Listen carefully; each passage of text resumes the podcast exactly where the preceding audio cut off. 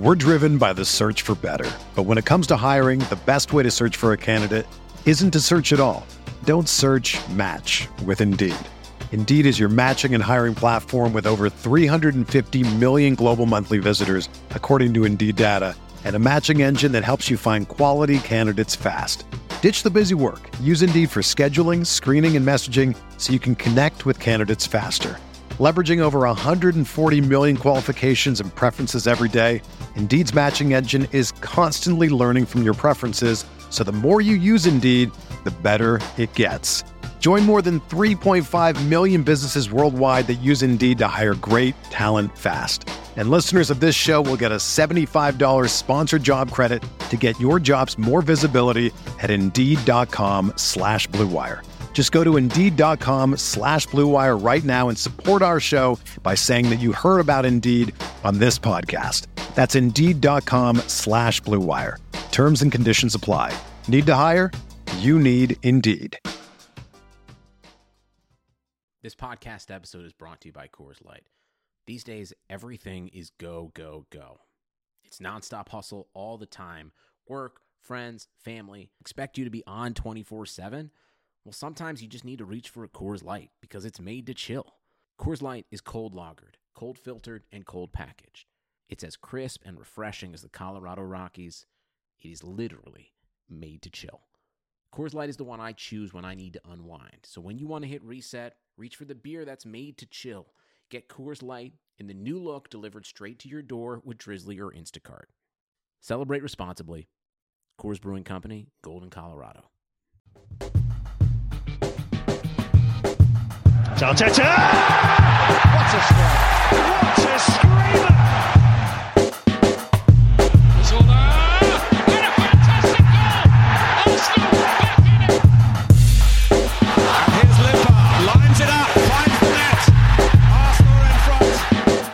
in shocking breaking news, Clive has agreed to give back 100% of what I'm paying him for this podcast. This is the Arsenal Vision post-match podcast. My name is Elliot Smith. You can block me on Twitter, Yankee Gunner. That's right, not a deferral, not 12.5%. This episode, Clive is offering 100% back of his share of this episode, which is um that's definitely going to help some people. Let me tell you. Um, so here's the deal: we are going to be celebrating, exploring, discussing the 2007-2008 season this week. A really interesting one because the Invincibles had kind of just about completely broken up. I don't think there was a lot of hope or ex, um, expectation surrounding that team.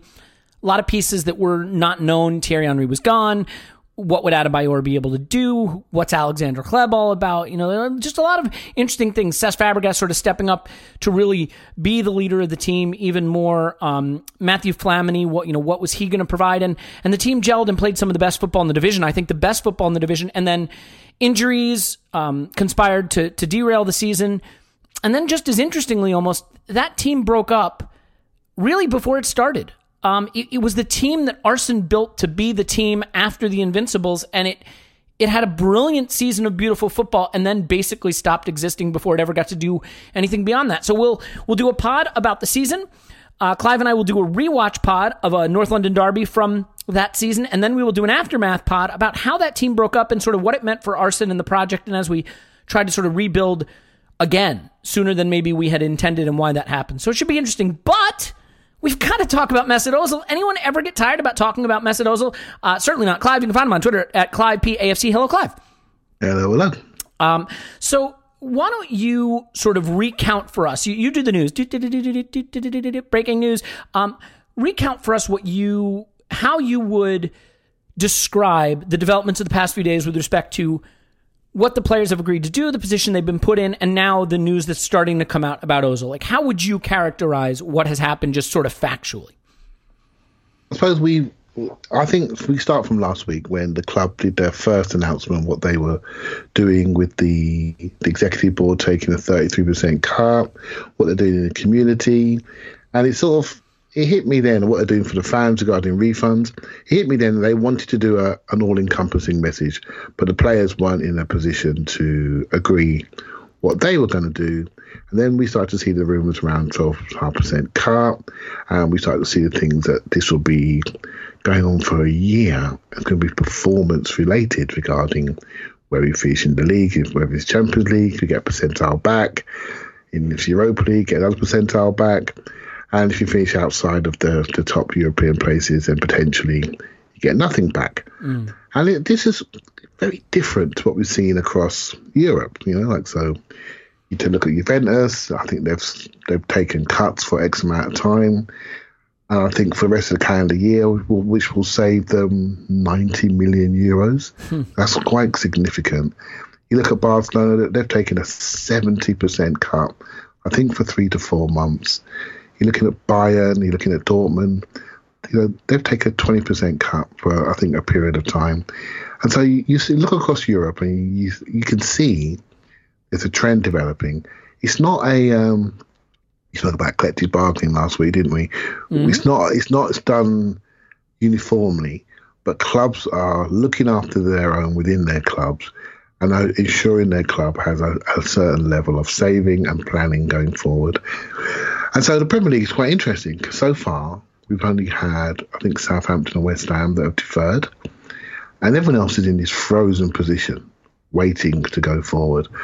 So when Arsenal started talking about doing pay cuts, I thought, you know, this is really interesting. And obviously the squad were were split about this until Mikel Arteta got involved um, more formally in the last few days. And then it's quite interesting the stuff that David and the Athletic are writing is incredibly accurate, incredibly professional, and it's giving you a lot of detail that we wouldn't normally see. And it does make me think, how is that getting out there? But that's credit to the journalist. Um, and they're literally saying down to the number of players that have voted that we've got a much improved situation where, you know, upward of maybe two or three, depending which paper you read. Everyone else has agreed. 25 people have agreed, and two or three have said no. So speculation is immediately gone to who are those two players? well, actually, no one cares about who the two or three players are. They care hmm. about the they care about the one, and we all know who that one is. And potentially, and we we don't know 100, percent but it looks as though Mesut Ozil has decided not to agree that pay cut in the, in the immediate term until he finds out more information about where his money is going to go and how it's going to be utilized, where it's going to end up potentially. And so the story could move on, Elliot. It could we could find out by next two, three days that he decided to take a 25% cut because he's a mm. higher salary earner. And so there's been so much damning today publicly by Arsenal people, non Arsenal people. The reaction you get when perceived privileged people decide not to do what the rest of the team is doing and that does open up a lot of discussion, a lot of questions, which um, I'm sure we'll discuss. Yeah, so I, it's tricky because I, I don't want to relitigate the debate we had the other day. Um, I do think that it's kind of interesting that a part of this is tied to getting into the Champions League or the Europa League because obviously that would generate more revenue, but these players already have bonus structures for those achievements. That's part of their contract as it exists. Um, so now basically what you're saying is we're going to create essentially a further bonus, the ability to win back the wages you were already supposed to get through this performance. And I, I sort of have a problem with this, Clive, because if what you're saying is the reason we need this money back from you is this unexpected, force majeure, one time, extraordinary loss of revenue due to the pandemic that then when the regular revenue comes back, you know, it, assuming it comes back, you either have the money or you don't, um, or you just don't give it back. But but tying it to sporting performance to me is is a little weird because the sporting performance and the pandemic are, are two totally different things. I guess what you're saying is we'll have more revenue, so we're willing to give it back to you at that point. Um, yeah. But I digress. Look, um, I think there's a few issues to pick apart here. So first, let's pick apart just the issue of Mesut Ozil doesn't want to give his money back. I mean, I think while I have no sympathy for Mesut Ozil in some respects, I mean, I think the contract we gave him is bad. I don't think we should have given it to him. I think it's been a millstone around our neck. He has a pretty good track record when it comes to philanthropy, um, and and charitable giving. And you know, I don't think that this is someone who has a track record of saying I'm not willing to help out economically to people in need. He certainly has given out through his agent the impression that he wants to understand how the money is going to be used.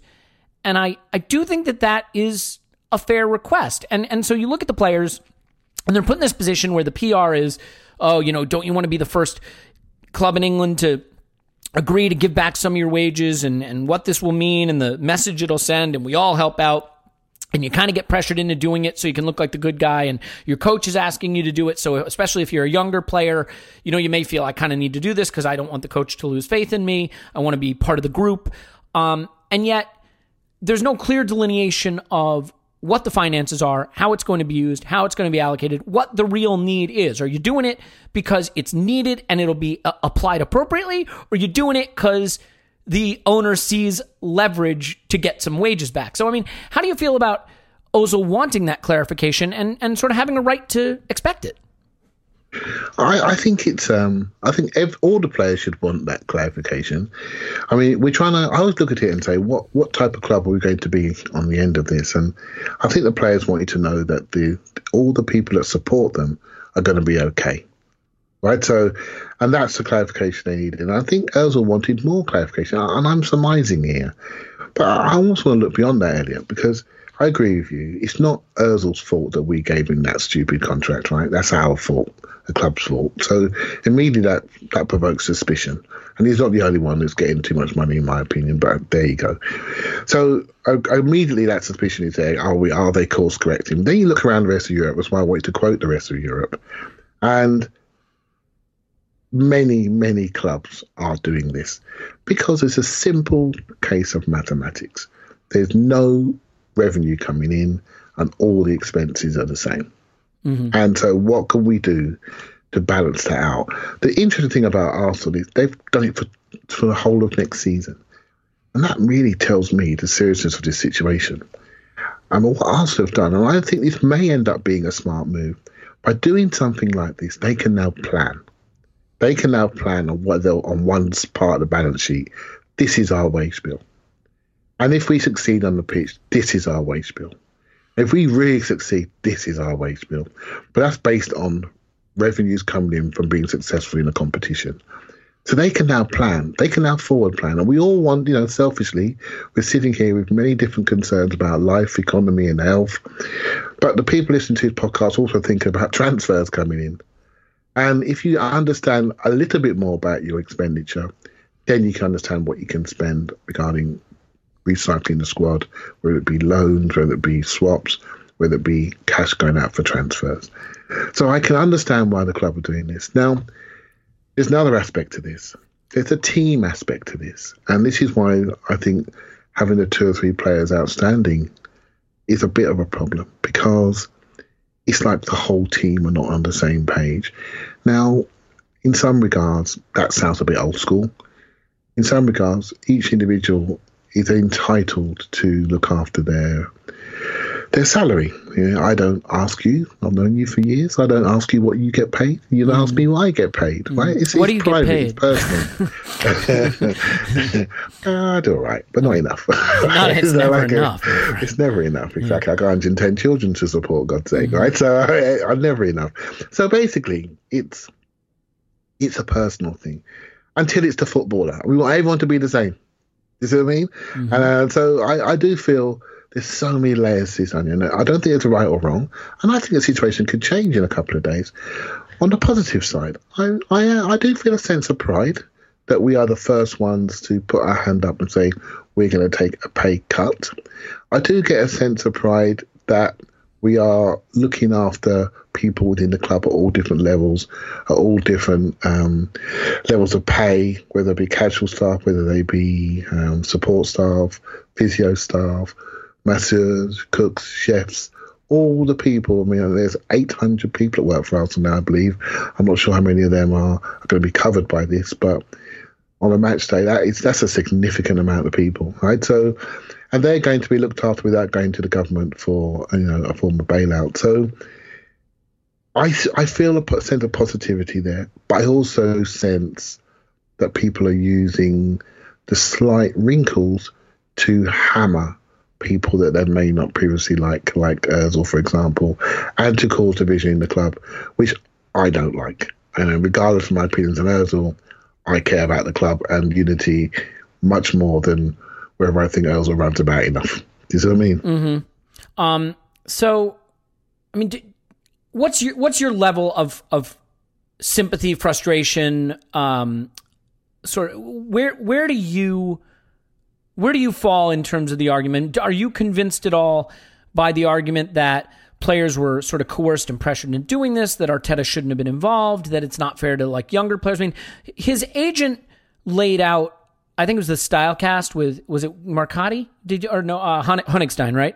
Um, yeah, yeah. And he he laid out a you know a fairly compelling argument. But let's face it, agents are you know crafty, intelligent people who are there to make arguments for their representation for, for the people they represent. So, were you convinced by any of the arguments he made? I think from my angle, you can look at it two ways. You can say oh, Arteta's got involved. Isn't that great? Doesn't that show leadership? Doesn't that show the respect that players have for him? And they can look at it another way and say, should the manager be getting involved? Would the players feel pressured? Will certain players feel pressured? Would they feel as though their futures were on the line? They didn't say yes. It all depends on how the message was delivered. And so I'm pretty neutral on that. Um, again, um, the process is part of it, but the outcome is more important to me. How how how we look. Mesut Ozil's agent. Every time there's a he has a bad game, the first thing you read is Mesut Ozil's not going anywhere. He's going to stay. Yeah. So that tells you, let's look back now. Let's look back beyond this. How he's managed PR, how he's made sure everyone knows that he's happy here, he's not going anywhere, which is code for if you want to sell him in the season back to Fenerbahce, you better pay him his money. He's not going to give anything up. Pay him his money. Look back at some of the Mesut Ozil agent statements, and none of them are saying, "Oh, I'm willing to give something back to Arsenal." They're all about make sure you realise that I want every penny of what this player's getting. You signed the deal. He ain't going nowhere. He's happy here. Pay him if he wants to go somewhere, and that's a situation. And so, what we've seen from Mesut Ozil's agent in the last few days doesn't surprise me in the slightest. He is looking after his client the best way possible. And it's our stupidity at a club that we allowed the situation to manifest itself for so long and put him, gave him a, such an un Arsenal like contract that it potentially could cause issues going forward with your man, uh, Aubameyang. What's he thinking right now? Mm. If he's going to stay, given his output over the last two, three years, given that he's won a share of the Golden Boot last year, given his goal involvement, given what he does on the pitch, how he behaves, his star quality, what's he thinking right now? Yeah, you know, either either pay me or or um, I go. Um, he's not asking for less than Mesut Ozil, or, or a lot less, if you see what I mean. Yeah, no, I, I follow you. I mean, it's t- it's tough for me in a way. So I, I think there's a lot of issues at play here. Um, as I scratch my ear, and you know, I I do wonder. Like, let's say you're a young player who doesn't make a lot Maybe you are supporting your family, and maybe the family that you're supporting doesn't have work at this time either, so they're going through hardship. And you know, your football salary all of a sudden is a lifeline. It's a godsend. Um, and I realize it's it's easy to be like, I'm, I'm not going to have sympathy for a 19 year old who's making a million pounds a year. I get it, but again, if they're supporting a whole family unit, if they're you know if they're unsure what their future is, I mean, look at Emmanuel Frimpong. One day you're two footing someone who you know plays for a rival. The next day you're trying to play in Ukraine, and the next day you know you, are selling Dench T-shirts, and you, you, don't have a football career anymore. Um, it goes quickly. I mean, Clive, is is it fair to say that like a player like that, especially when the team is going to them directly, you know, they're they're 19 years old. Clive, I, I mean, if you handed me a credit card with ten thousand dollars on it at 19, I would have said, yeah, I have $10,000. That was my understanding of finance back then. I, didn't, I didn't understand yeah. money. To go to that kind of player, ask for a 12.5% um, reduction to say, come on, be part of the group. And it's your coach asking, and that's the person who's the gatekeeper to your career. I mean, does he have a point that that is. That's a really hard position to put a 19 year old, an 18 year old, a 20 year old into, especially around their representative, their, their, you know, sort of legal representative yeah, it is, it is a challenge, and I think I'm assuming this was done in a sort of a, a player conference call when all the players were involved, and um, and the way the, the dressing room tends to work is that players do go into it in a, a level of solidarity. The bonus schemes are normally, you know, let's say well known, but you know, there are clean sheet bonuses, goal scoring bonuses, where you are the league table bonuses, and these bonuses are really important. The base salary is one thing, And you know, don't always believe the what the base salary tell what people are earning. It's the bonuses that make the difference. How you perform, how you score, assist bonuses, things like that. This all this really does exist massively, and it's a big part of the dressing room culture. And bonuses can really define how some someone even passes to each other. Trust me, they're not passing if they're on a 25 grand goal bonus. They're just not doing it, right? So these things happen in unsuccessful teams and, and players get called out. Uh, we, and, and does, I mean, it's such a unique time at the moment. And things like, you know, for example, when Dele Alli was on a low away to Spurs when he first got there, what we don't realise, you know, very, very quickly when he started to score, he got a £8 million Adidas boot deal. And these things all go part of it. There are other revenue streams that come into a footballer. The problem is right now is I'm not sure how many boot deals Adidas are going to be laying out at the moment, given the fact that they are under threat.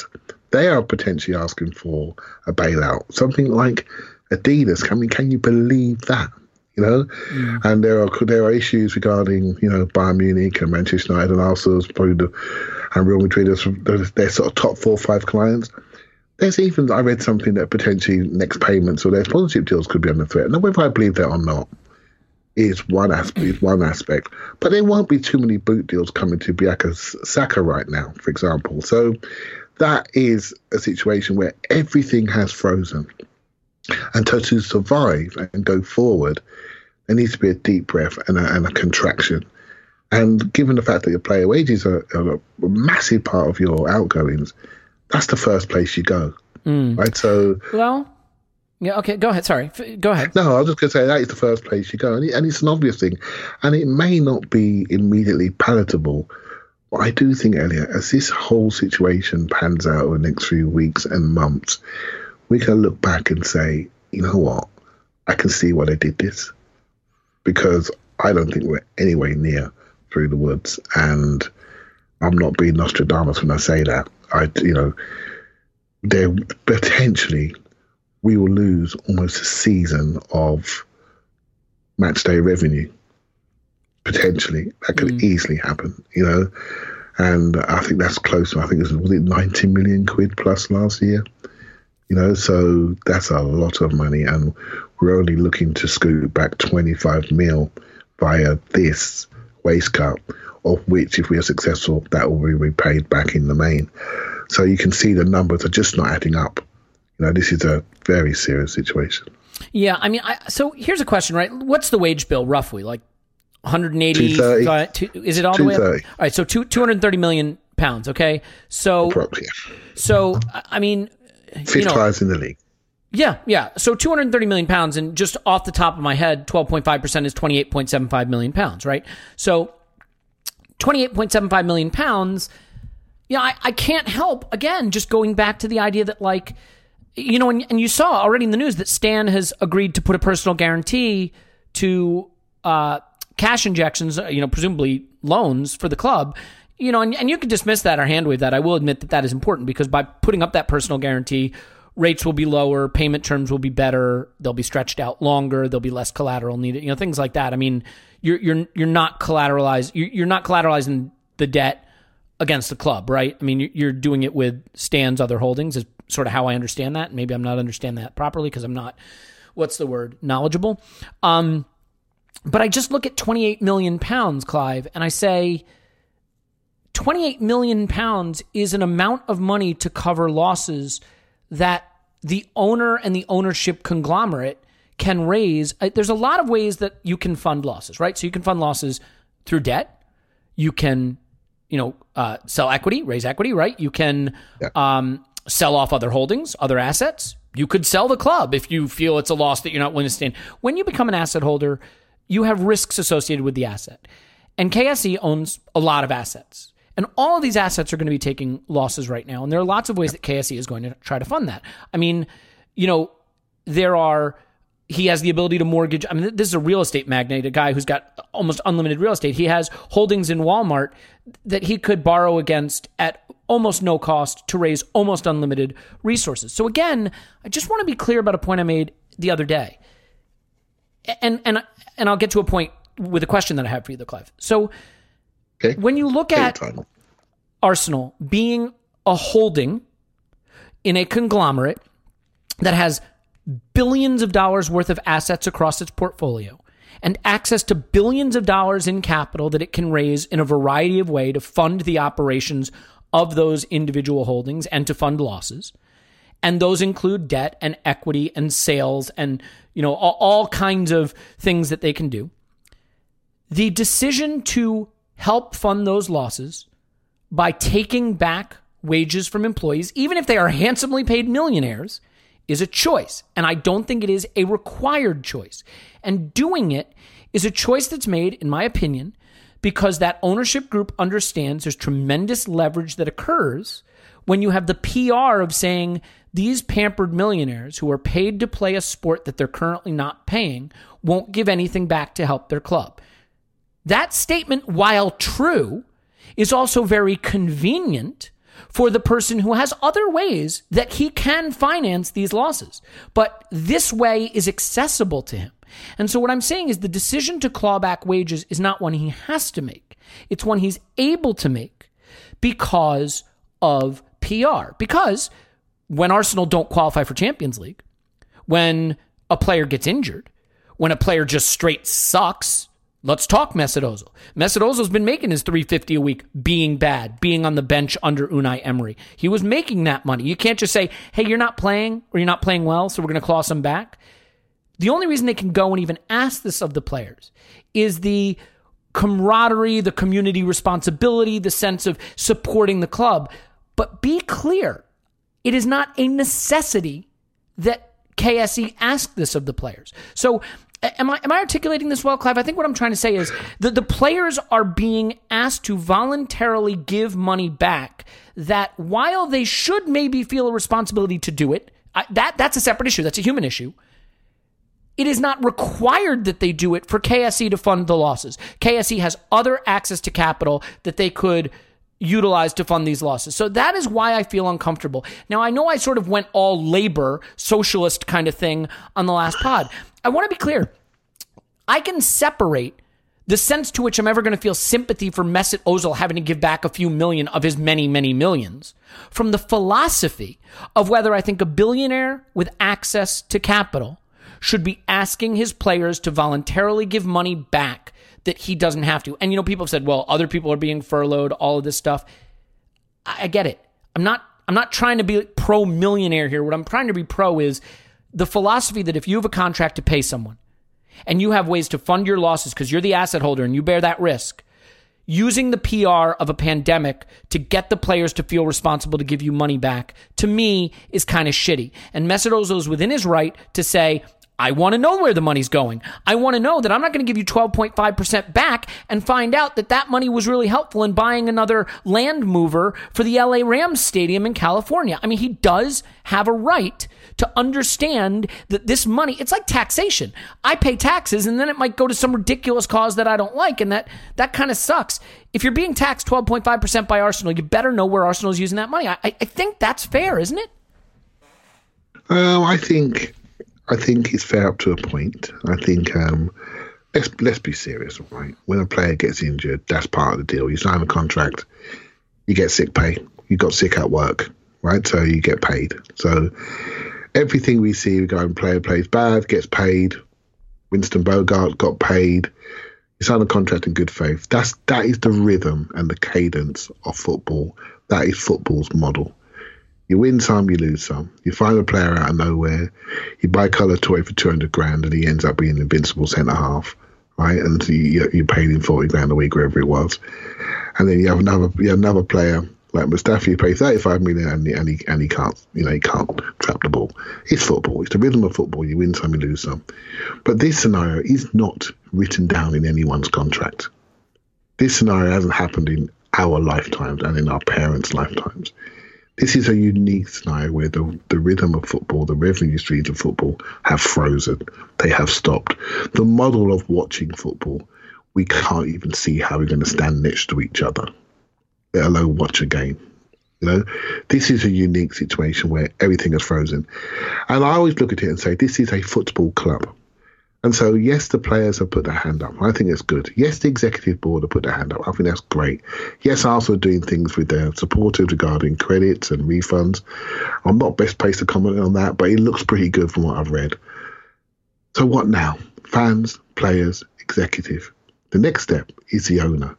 What are you going to do now to support this football club so those players can get those bonuses, can get these wages back? Don't give them poor players. Give them good players into the squad that makes the team more competitive. Don't tell these players to take a wage cut, then sell all the best players from beneath them and give them not so good players on top, which makes those bonuses impossible to achieve. Those would be the questions that I'd be asking. I think, yep, I get it. I get it. Revenues have stopped. Okay, I get it. You're offering me something back, which not other clubs are not doing, by the way. I don't see any performance related bonuses out there to get these wages back. So, but can we realistically get some of those bonuses? Are is the manager going to be supported with the right level of funds to give to make this improve the squad so that we have a chance to really compete? That's what I'll be doing because a, a competing team is a, is going to support my career and support my future earnings. I, mm, Those are the questions I would be asking if I was a player.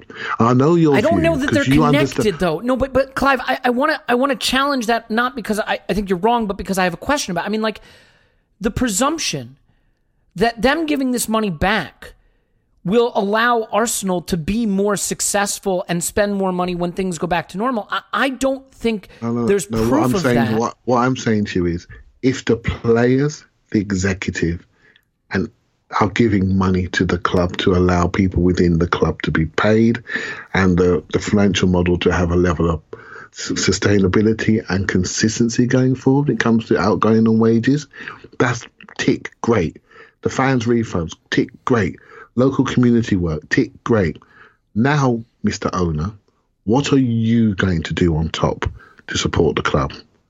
What are you going to do to inject funds?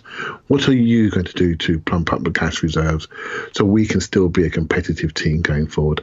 And I think the whole part of the cake needs to be in place before we have a strong opinion. I think because Elliot, you have a knowledge about raising finance and debt management, your brain immediately goes to that because you know the possibilities. You know more about potentially what Stan's doing in the US. When you think about his stadium that he's building and the fact that's going to be delayed, going to cost him one billion. That delay, where's that coming from? By the way, you know. And Well, so let me ask are, let me ask you a related question. So so how about this? Let's say this pandemic never happened. Wouldn't that be amazing? But there was a massive earthquake in London, and Emirates Stadium fell into the ground completely. Fell completely into the ground. Who bears the risk of that happening? Well, the club would have a the, the club the, the ownership would bear the owner of the asset Yeah, would bear the owner of the asset would bear it. And, and, we'd if he to went to the players and said, or- I want some money back from your wages so I can build you a new stadium, we'd be like, that's absurd. No, it, you, you, you own the stadium, you own the team, you own the asset. It's your risk. This happened. You have insurance. You have other ways you can collect. The players don't owe you anything. Yeah, and you're you're absolutely right. And in that scenario, yeah, there would be insurance because you would insure your buildings, right? So you would get it. But I hear what you're saying. You're talking about the principle, Right, but, but insurance is just another way of saying you have access to capital to fund the losses that doesn't have. Eh, and by the way, I don't want to push back too strongly. Let me be clear. I, I said this on the other pod. If players want to do something to help, help in the community, help their fellow workers, they, they should. And no, I, of, cour- of course, of course. And by the way, yes, of course. And if they are happy to give this money back and feel confident that it will be used in a way that benefits people who need it within the club, that's great. I do think it is fair to wonder if it will be used that way, if it is needed that way. And let me just poke holes in the idea that it creates unity, Clive, because I do want to propose another scenario to you. Let's say you are a teenager like Bukayo Saka. And what does he make? Five grand a week? Three grand a week? Yeah, I mean, he makes, approx. Yeah, okay. three to five. yeah. I got news for you. Five grand a week is, I mean, what is that? What does that even come out to a, a year? It's, I mean, it's about about a meal, two, I think. No, gosh, it's it's Is it's it? it's like two two forty or something. Let me just let me just Okay, do yeah, sorry. yeah. Um, It, it's 260 grand a year. Now, d- I get it. You're not going to cry over 260 grand a year, but let's remember there's taxes. It, this is all pre-tax. So 260 a year in England is probably for a footballer 130 after tax, right? So he's probably under 100 grand now in in total wages that he, can- hang on, just hear me out for one just for one second, okay? That he that he's going to get this year after being after agreeing to this payment, and that probably has to pay some family members. Maybe not. Maybe they're rich. Maybe they're lawyers and doctors. But for a lot of players, they take care of brothers or sisters or partners or whoever it is. So just hear me out. So now, and there are leaks already coming out about this. Some players felt pressured. Their registered agents weren't allowed to be involved in the discussion. The coach kind of pressured them. So now you're Saka, and you're in negotiations for a new contract with the club. And your agents and you're going, you know, this is a club that not only, you know, was sort of slow to get you a new deal, pressured you without me being able to be involved to give money back so you wouldn't look bad when you already weren't on a lot of money. You're having to give back the same amount as, you know, people like Adebayo, uh, Aubameyang and Mesut Ozil, who isn't even doing it. Um, you know, are we sure that this club was looking out for you? Are, are you are you sure you feel good about the way you were treated here? Because this is also a club that looks like it's in decline. Let me get you somewhere else. I mean, I do think there's an argument that a rift and resentment can develop between players and a coach who pushed them to give some money back and a team that pushed them to put some money back under the pressure of leaked PR. And you may actually be in a situation where some of these players say, nah, screw you. You wouldn't talk to my agent. You took money out of my pocket when I didn't make much already. So I had to do it so I didn't look bad. No, I'm out of here. And, and I'm not saying that's what's going to happen, but I think if you want to make the argument that it creates unity, I think there is at least an available argument. And and I'm just I, look. There's some of this news breaking already, Clive. I'm not just making this up out of thin air. I'll read you something that Mr. Arsenic tweeted, um, and this is from Sam J. Dean. Fears within the camps of some players that they were effectively pressured into signing up to 12.5% pay cuts. Concerns that representatives of the players have been cut out of the nego- negotiations ahead of contractual agreements. So there is a potential other other thing that can happen here besides creating unity. Is is that fair in your mind? Or do you think that's overly overly worried? I think it's well, you, you we know you're worried. I'm a worrier. That's why, my, um, that's why my friends call me Whiskers. but but yeah, when you start messing with people's money, you, you can't predict how they're going to feel, That's true. right? Yeah, so I'm not I'm not going to do that, right? But my I'm hoping that the, I'm saying what the club's goals are is unity, and they may not have complete unity.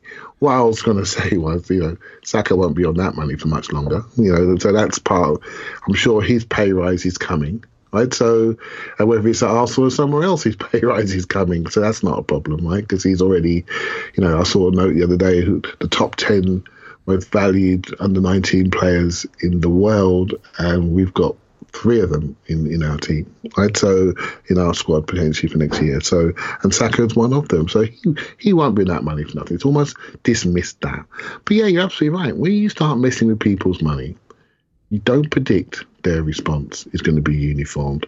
It's going to be individual and it's going to be personal. And so, yes, the hope and the intention is for a unified club, but people can react in different ways when they see a reduction. And some people say, absolutely, straight away, yep, we need to do that. And it, depends, it depends on how much they trust the club. And you could say it depends on their moral compass. You could say many, many different things. But um, it's never, you can never expect 28 people to react the same way to a reduction in pay. You just can't, right? So, but I wouldn't over dramatize that. That is just life. I mean, and, and that's you know that is that'd be life in any other organisation which we work in today. You know, one an organisation that I you know working close to, they've made some reductions in in contractor hours, and it's just been done. Right, hmm. so, and because of various you know cost pressures and program pressures, right? So, I've seen other banks furlough staff. It's just these things are happening, right? So, and some people say, you know what, I get it. And some people say, I feel that's a terrible thing. I don't agree with it. And that's going to happen. It's going to happen to football. It's going to happen to people who are working, people are in business right now who who've given so much to a certain business and suddenly they find themselves on government furlough and, and getting the third of their money they'd normally get. And they're thinking, wow, I've given everything. You know, why me? Do you see what I mean? And so it becomes personal. There is no right or wrong. When you and Paul discussed this last week, you know, we was all discussing it, but you, Paul, most heatedly. um, I felt, I felt, I just listened and I felt, okay, guys, get this out because there is no right answer. There is nothing normal about this. This is abnormal. And there's going to be a process and a journey, and it's going to change, and it's going to change again, it's going to change again, and it's going to go again, it's going to go up and down, we're going to be locked down, not locked down.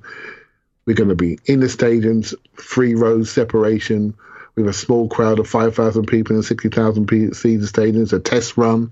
There's going to be all these type of things to go through. There's going to be no match day revenue. That's nearly 100 million pounds gone from our coffers. This this is a situation that's fluid, challenging. We haven't spoken about TV yet. What's going to happen with the next TV deal? We've got so many more scary hurdles to cross when clubs start to go out of business. That's going to happen. It is going yeah, yeah, to can. I make a point, promise you. Clive? I, I want to be clear about something too. My arguments are related to Arsenal and their specific ownership structure and their specific uh, availability, you know, accessibility to capital and liquidity and all that stuff. Like, I'm not saying that this is how it should go at every club. I mean, if you're three tiers down and the club is privately held and the club doesn't have a lot of money and you want to keep it alive, and part of keeping it alive is every single person at the club has to pitch in, I get it. Uh, these are these issues are unfortunate. I mean, let me ask you this: How would anybody feel if Sheikh Mansour said to his players, "You need to get"? Well, you might be like, "Well, his players overplayed, overpaid anyway, so he should get back." We've been bemoaning the fact that Manchester City are funded by limitless resources that have no connection to their revenue. So if they're losing money at this point, that should also be funded by their limitless resources, right? I mean, so we, we Yeah, acknowledge. say that. Well, so we acknowledge that these these situations are different between by and between clubs. I mean, It Look- will be. I'll give you another example, Elliot, mm-hmm. right? So, you know, the, the team that's probably cost us the most joy over the last 12, 15 years has been Chelsea, right? They've taken our medals, right? And that guy, you know, he's put in over 1.5 billion pounds of his own money into that club. Mm-hmm. Straight direct to the playing side of the game, supporting the academy, etc., etc. Over 1.5 billion pounds. The next club to come out with a pay cut is going to be Chelsea. They are close to agreeing a 10% pay cut. Right, so the scenario is very similar. If, uh, but in and fact, it's just so it's so actually- interesting, right? Because I mean, you talk about what twenty four million pounds means to someone who is worth you know six billion pounds, and it's like point zero zero one five percent. It's just. It's a little hard for me because I think, for It's example, hard, like if you want, to, if if Stan Kroenke wants to personally guarantee a twenty four million pound loan, he could probably do it from an ATM at like not 0.5% interest. So it's just, it's hard for me. And, and, and can I make one point here, quick, Clive? Like, let's say this was really being done with an eye towards assessing the losses and helping fund it, right? Just for a second, just follow me for a 2nd Mm-hmm. Wouldn't the timing be at the moment that they have agreements hammered out with the TV broadcasters, the kit sponsors, the the you know the the uh, the ticket the ticket holders because then they could go to the players and say all right we have a pretty concrete view of our losses and here's what we're asking back for you and here's where it's going to go. Uh, let me just walk this point all the way to completion because i think i think it's valid. Of course most most of my points aren't and i usually think they are but hear me out. If if they waited to that point you could say all right they've assessed the losses they know the number they're asking the players for a specific amount and they're doing it with an eye towards spending it to to re, uh, recoup some of those losses. They're doing it now because they realize in the throes of the pandemic is when the pressure will be strongest to be seen to do it and do it first. If they wait till they know their losses, when the pandemic is starting to wrap up, then they may not have the leverage of PR over those players. And I think it's really you know, look, there there is news breaking that the younger players are, feel resentful of this. I don't know if it's true or not. I don't know how well sourced it is, but it comes from you know journalists that are fairly reputable. I say fairly, they're reputable journal- journalists. Like, I, just wonder, out of one side of your mouth, if you want to say we're doing this to fund losses, you would think in a way that they might do it at a time when those losses are more knowable. Because let's say the TV people come back and say. We're going to pay you 100%. And Adidas comes back and says, we're going to pay you 100%. And the only revenue losses are some gate receipts, some ticket receipts. Well, that very 100 100 million pounds. I, I, again, I'm, but but it changes the the picture of the losses incurred by the club. So to do it before you know what the losses are suggests that there is a an urgency, and I I would submit that the urgency is you have maximum PR leverage when the pandemic is most impacting people. Yeah, uh, you could say that. Uh, Well, I- I did. yeah, Like- it can or say not. that. And, uh, and and and so and my my views, I can't say that's wrong, but I I look at it from a purely a balancing perspective and a football perspective because the rest is personal, human, and trust me, the light will be soon off Arsenal really really quickly, and it'll be on to the rest of the clubs in the league. Right, it really will be, and so I'm actually glad that Arsenal have taken it on. It'll be a bit bumpy, and we're going to get some fallout from this, but we're going to get that anyway. This is this is an unbelievable situation. How the hell can we expect us to be s- smooth through this? It's, none of us are going Yeah, through a smooth no. period in our lives. Why would you expect football all. to be smooth? Right, this is going to be a journey. This is going to be a rocky journey of to and fro's, playing, not playing, sanitized football, wanting to get in to watch the football, seeing transfers, getting transfers questioned because how can the club be asking for pay cuts and then spending X a million on this player who can't trap it? We're going to get all this. We're going to get other teams who've done the government furlough thinking, how can you buy a player? Bournemouth, have, I think, have gone to the furlough, but they've, they bought one free transfer already. Are about to announce it. They're being questioned. The morality issues across this, across football, end to end. This is going to fill our thoughts for the whole year. This is just step one. I wouldn't get too excited. I wouldn't. I really wouldn't. This is going to change. Uh, I quoted the Chelsea situation. Who'd have thought they would be doing this? Well, why are they doing it? It's business. It's as simple as that. It's business. And what you say about Stan is one thing. Well, Abramovich worth is he 13 billion he's worth, and Stan's worth five to six. He's got a five billion dollar stadium being built. Uh, he's got other th- interest happening. His wife is pretty loaded as well, so I'm sure he could he could ask. He can go into Hmm. More- more loaded than he is, I would submit. I don't think Walmart's struggling right now during this pandemic. They're probably going through the roof given what they what's going on there. So it's a complex picture, and I do think there's there's another step to go. And I, I am looking at the ownership. I really am, and I was pleased to see that some form of support, and when that's being questioned, some form of support, some form of leverage of our own cash reserves. And is he going to put his own money in? Not too sure. But Elliot, mate, this is gonna run. It's mm. gonna run. So take a deep breath, save your loudest voice for when the moment arrives, because it's not now. I'll tell you now, it is not now. This is just the kickoff of the process. Yeah, and and I, I want to clarify a few things just real quick. I always feel like I'm sort of backpedaling a little bit, but um, from my unpopular and, poor, and thinly sourced opinions. But first of all, if it, I feel for Mikel Arteta in a way, because Mikel Arteta wanted to do something that reflects well on the club, reflects well on his players, reflects well in the community, that shows a commitment to helping people. And people like me are shitting on that in a way by saying it's just an easy out for Stan. So let me clarify. I think this is a wonderful gesture, a wonderful gesture that Arteta has tried to help engineer um, with all the right instincts and right goals in mind. My objection is not to him doing it, is not to the players doing it. My only objection is to the notion that it is necessary and to the the motivation for leaking this information and creating the pressure on the players, which I feel has sort of nefarious motivations. Not from Arteta, by the way, from from ownership. I think Arteta's heart and head was absolutely in the right place. I feel for him because he may have unwittingly pitted some players against the club in this by accident, not realizing, hey, an 18 year old on three grand a week may not want to give this up and may feel pressure to do it, and it may weaken contract talks. Again, to be clear, I'm sure a lot of the players participating in this and Arteta himself felt good to do it, felt happy to support the club, happy to support the community and the, the people that work at the club on a living wage who need this money. And, and I am proud of them and proud of the club because the club is people. And some of the people I'm not so proud of, and some of the people I'm, I'm tremendously proud of. So I want to clarify that. The discussion is more about the need to do it, what we allow from billionaires and asset holders when we let them shift the burden of their losses to other people, whether we should allow that to happen, whether the contributions will be used the right way, whether the timing of it was done nefariously, all of those things. But certainly, with respect to Arteta and the players doing this, I have nothing but but pride in what they've done and appreciation I'm for the effort they've that. made. Yeah, go ahead. I'm glad you said that because that's how I feel. And and each remember this. We sometimes think, you know, because we're quite we think we're well informed, and we are quite well informed. There's good information out there, and that builds a picture, and we automatically feel that's oh, that must be 95% of the of the whole picture. We only get a fraction of what really goes on. We don't know the individual conversation with the younger players. We just don't know. You know, we don't know when their contracts are going to get renewed and what by um, how that's going to be covered.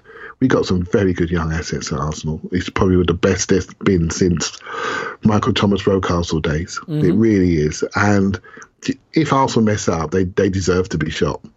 You know, there's no given the fact that I think the future of football is in young players, and we are unbelievably well positioned to actually benefit. And what we've been through this year, watching young players make mistakes, go up and down, there are going to be a lot of teams looking at their academies right now and trying to lose some of the higher earners on their books, let them go for free transfers and go to earn their pension somewhere else. And then they're going to be playing younger players because that's the future. And so we do not want to take the advantage that we have worked so hard to build and then mess it up like this. And I don't believe they're going to do that. I believe that these situations will sort themselves out with some younger players, and it's going to be bumpy, and it is going to be rocky, and it is going to be to and fro, and it's going to be leaks, going to be information, and it's really important that we are mature enough to absorb that. And I hope we see some more leadership from the top down because that's what that's where we do agree. I think we need to see something from the top of the tree yeah. to come down and manifest itself in an output that gives people a little bit of hope. The club can't come from the bottom up; it's got to come from the top down. Yeah, and I just hope that this isn't the Ozil in the coal mine. Um, not that you'd find Mesut Ozil in a coal mine, but the canary in the coal mine. But the canary isn't a canary; is Mesut Ozil in the sense that like the Ozil in the coal mine is this little this little communication of disunity, disharmony, reflecting a broader dysfunction or dissatisfaction with this process that could actually ultimately jeopardize what we're building, and that would be a shame. Um, I think we should leave it there uh, with the note that like we should all support each other. We should all help each other. Player people who have more should give. Uh, we have something to announce on that front, but I'm not ready yet, so I, I, I will save it. But um, I just think in general that it is important to give back but let's not confuse the owner pressuring players into giving 12.5% of their salary back as being philanthropy. It isn't. Uh, it's something different. And so I, I just want, I think there's a lot to unpick there, and I think we did a pretty good job of it. Having said that, again, reiterate, proud of Arteta, proud of the players, wanting to do the right thing, whether it was handled right across the board and whether it's for the right reasons and will be used the right way. That's a story that will continue to run. Clive, you good leaving it there? I am, and I will just say this is happening across football. It's happening across other sports like rugby and other sports, for example. So this is not just about Arsenal. This is obviously we care about Arsenal, but I think your point about giving back it is the point. And mm-hmm. now we need to see everyone give back. You know what I mean? And that that includes our owner. Yeah. All right. Well, I I uh, really appreciate everyone listening to this. We've got the 2007 8 stuff to take your mind off things uh, coming all this week. So, a regular pod again tomorrow, a Patreon rewatch with Clive and I, uh, a North London Derby from the 07 08 season on Thursday, and the aftermath on Friday. Clive's on Twitter, Clive PAFC. Thanks, man. Great stuff, mate. Thank you. Yeah, my name's Alex Smith. You can block me on Twitter and Gunner. I apologize that Paul wasn't here to scream at me about how wrong I was, but I assure you there is a voice in my head that is constantly screaming, You're wrong, you're wrong, you're wrong. So, uh, good enough. Tim will be back tomorrow. Paul will be back tomorrow. We're definitely going to get Scott on one of these 0708 things too. Uh, hope you are hanging in there. Hope you're doing well. We got a lot more announcements to come soon. So, for all of you, thank you for sharing this time with us and, and getting through it together. And we'll talk to you after Arsenal 20, COVID 19.